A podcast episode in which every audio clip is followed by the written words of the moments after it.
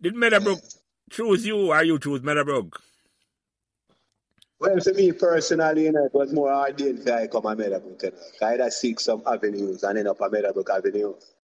Okay. Yes, unfortunately, I'm number two, but we still end up on Meadowbrook Avenue just the same. Mm-hmm.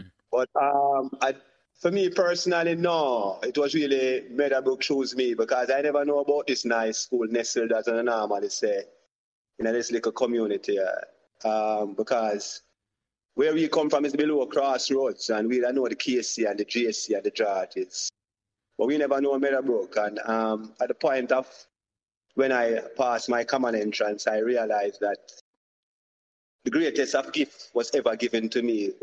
So remember to like, share, and subscribe these Meadowbrook Memories podcasts so neither you nor your friends will miss another Meadowbrook conversation.